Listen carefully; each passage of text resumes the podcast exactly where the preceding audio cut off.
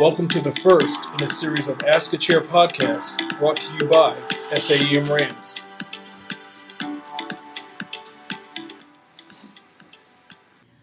We are here with Dr. Nate Kuppermann, the current chair of emergency medicine for the University of California Davis School of Medicine. Dr. Kuppermann is a powerhouse in pediatric emergency medicine research and is essentially the principal investigator for pediatric EM research in the U.S. Thank you so much for coming to talk to us today, Dr. Kuppermann. We really appreciate it. I'm happy to be here. So, you are the principal investigator for both PECARN and the chair of the executive committee for, committee for PERN. These are the two largest research networks in pediatric emergency medicine. How did you get involved in such large projects? And how could a resident or student follow in your footsteps? What advice would you give them? So first, let me clarify that I'm one of the principal investigators in PECARN because there's six or seven of us, mm-hmm. but have been involved with PECARN since 2001. And I am uh, I do serve as chair of PERN, as you mentioned. So to answer your question directly, I have two types of answers. One is sort of the global answer, and one is the smaller, uh, more real worldly answer. And globally, I became involved in both PECARN and PERN because all of us want to make an impact in this world. And uh, with my work, I felt as my career progressed that the best way I could improve the care of acutely ill and injured children was through doing research.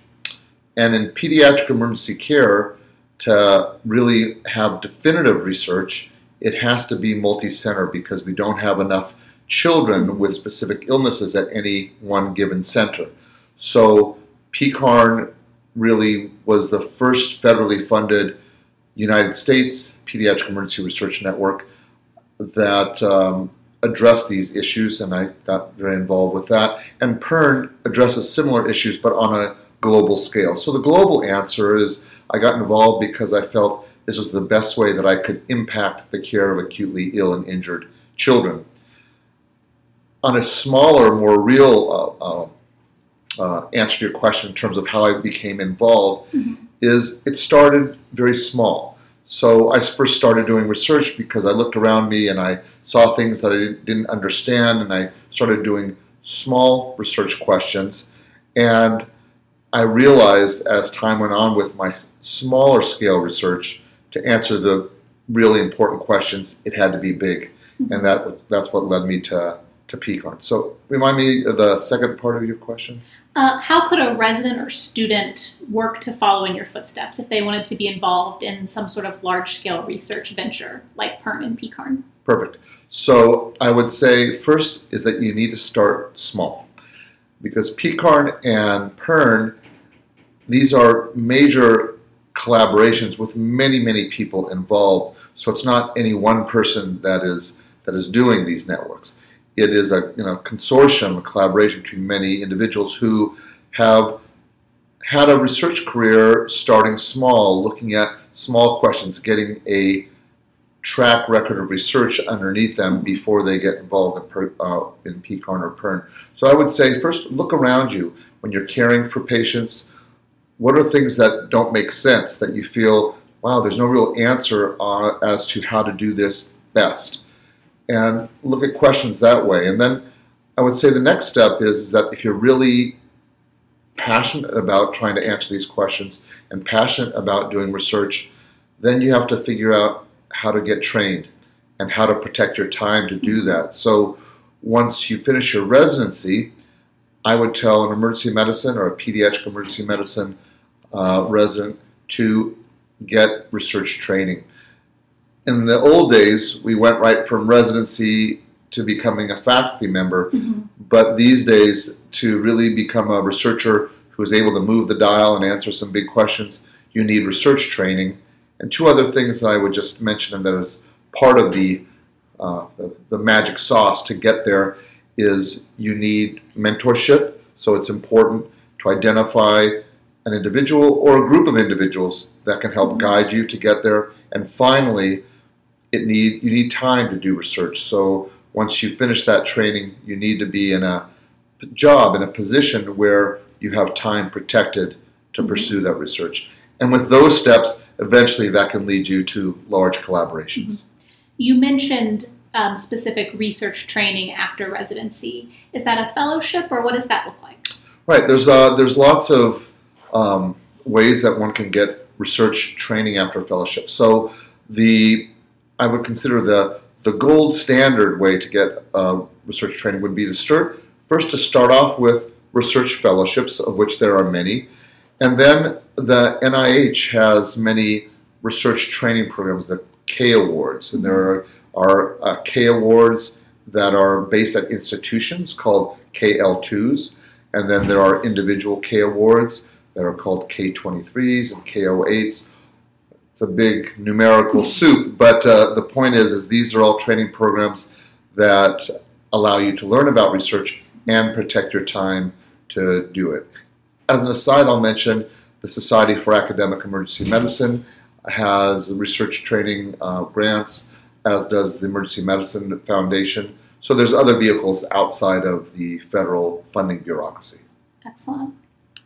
What do you think is the biggest barrier to developing a research project? And then what would you say is the biggest challenge to sustaining one? So those are very good questions.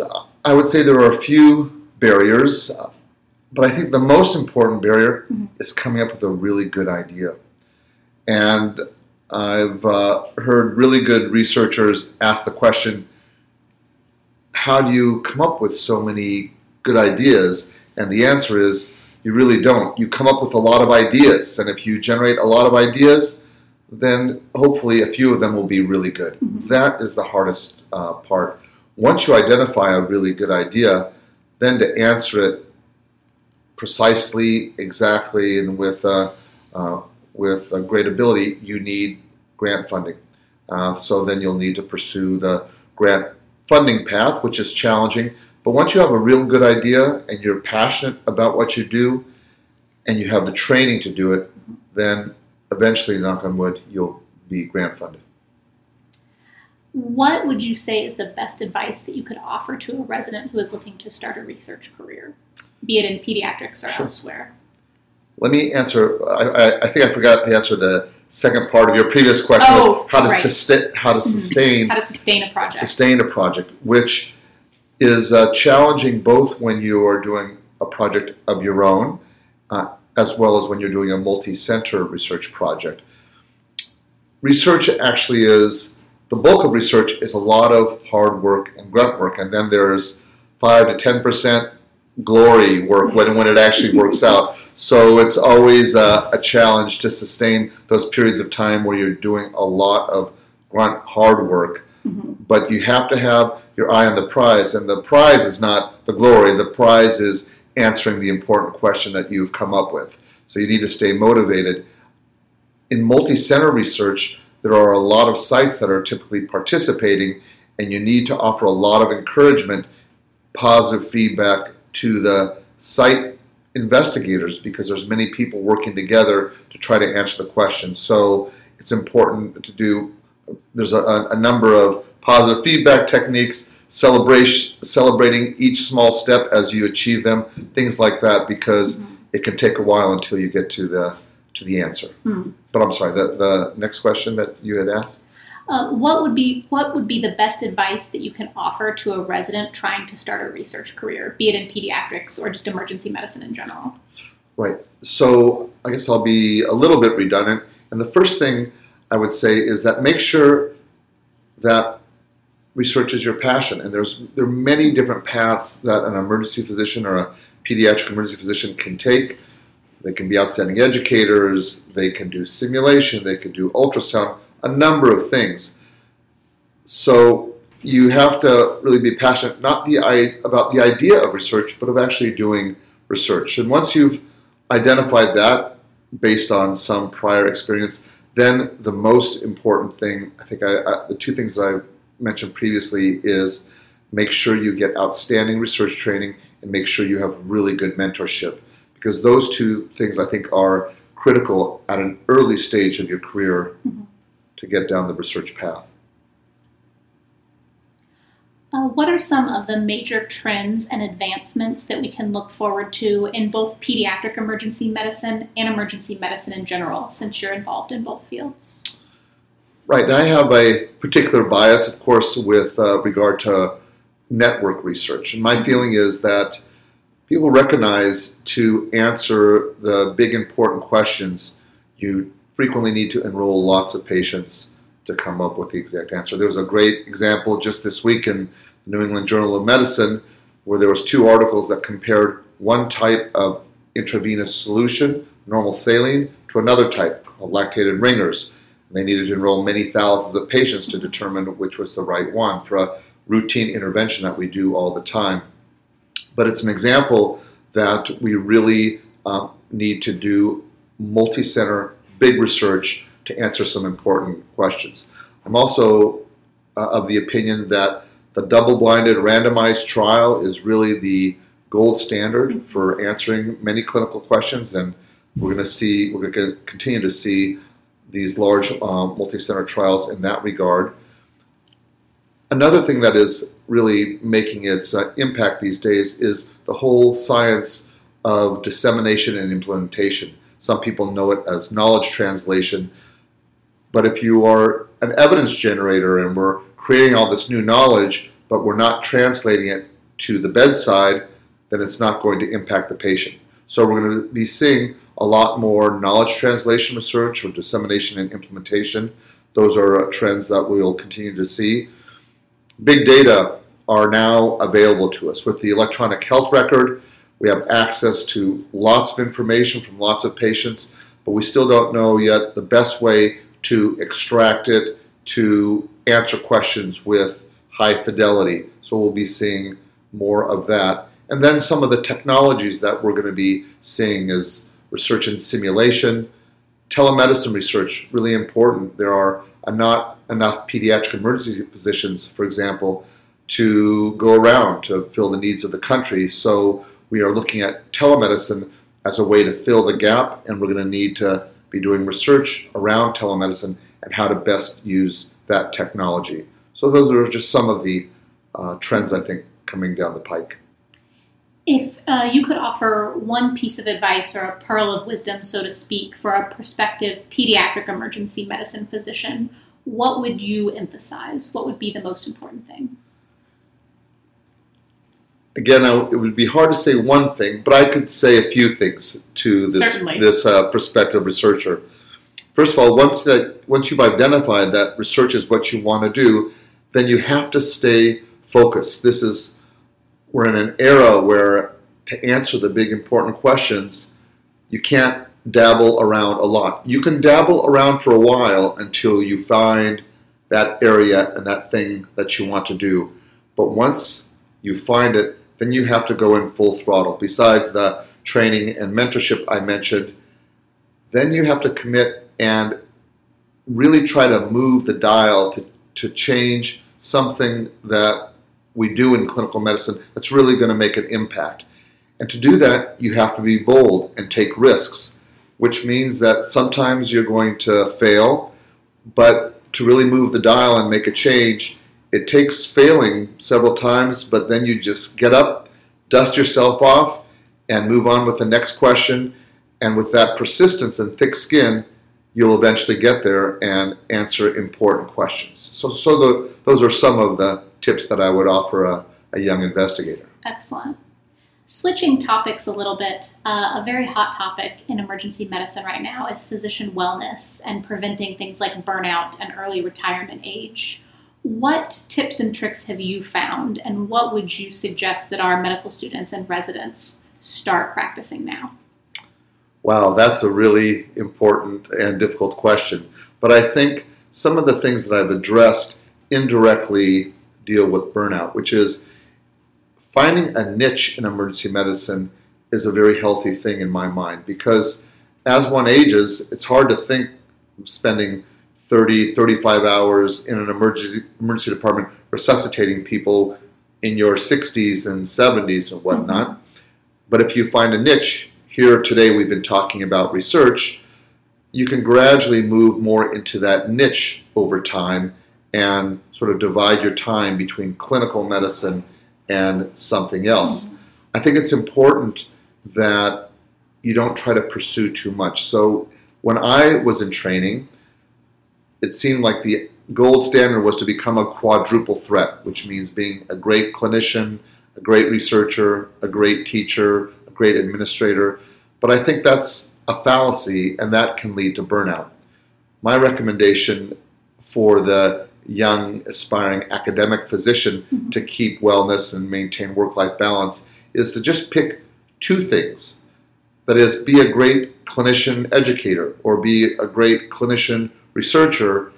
And the third leg is make sure that you're well, that you have a happy home life, that you pursue the things about which you're passionate.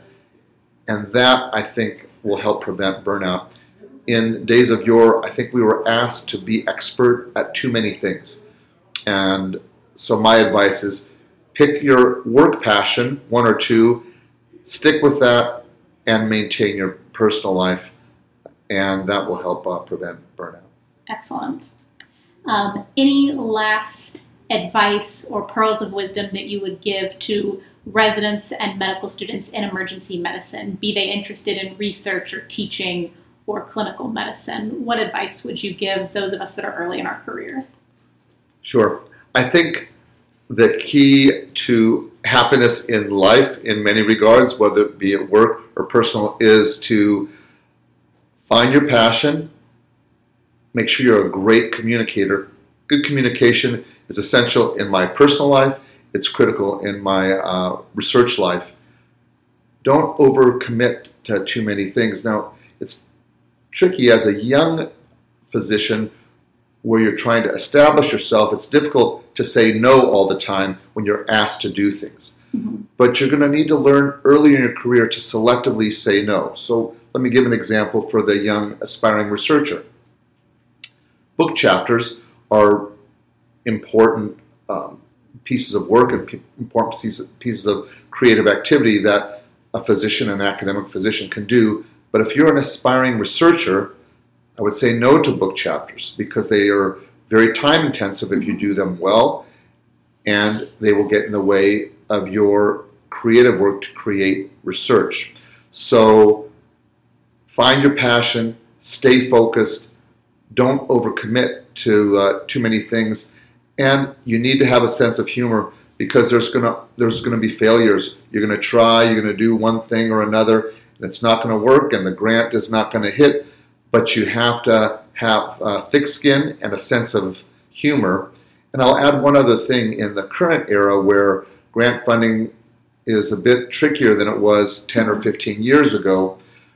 Don't let that discourage you because at some point the grant funding will cycle back up, and the people who are well trained, who have their mentorship, will be first in line when the funding gets better. So, as with everything else I do in my life, I try to just stick to my passion.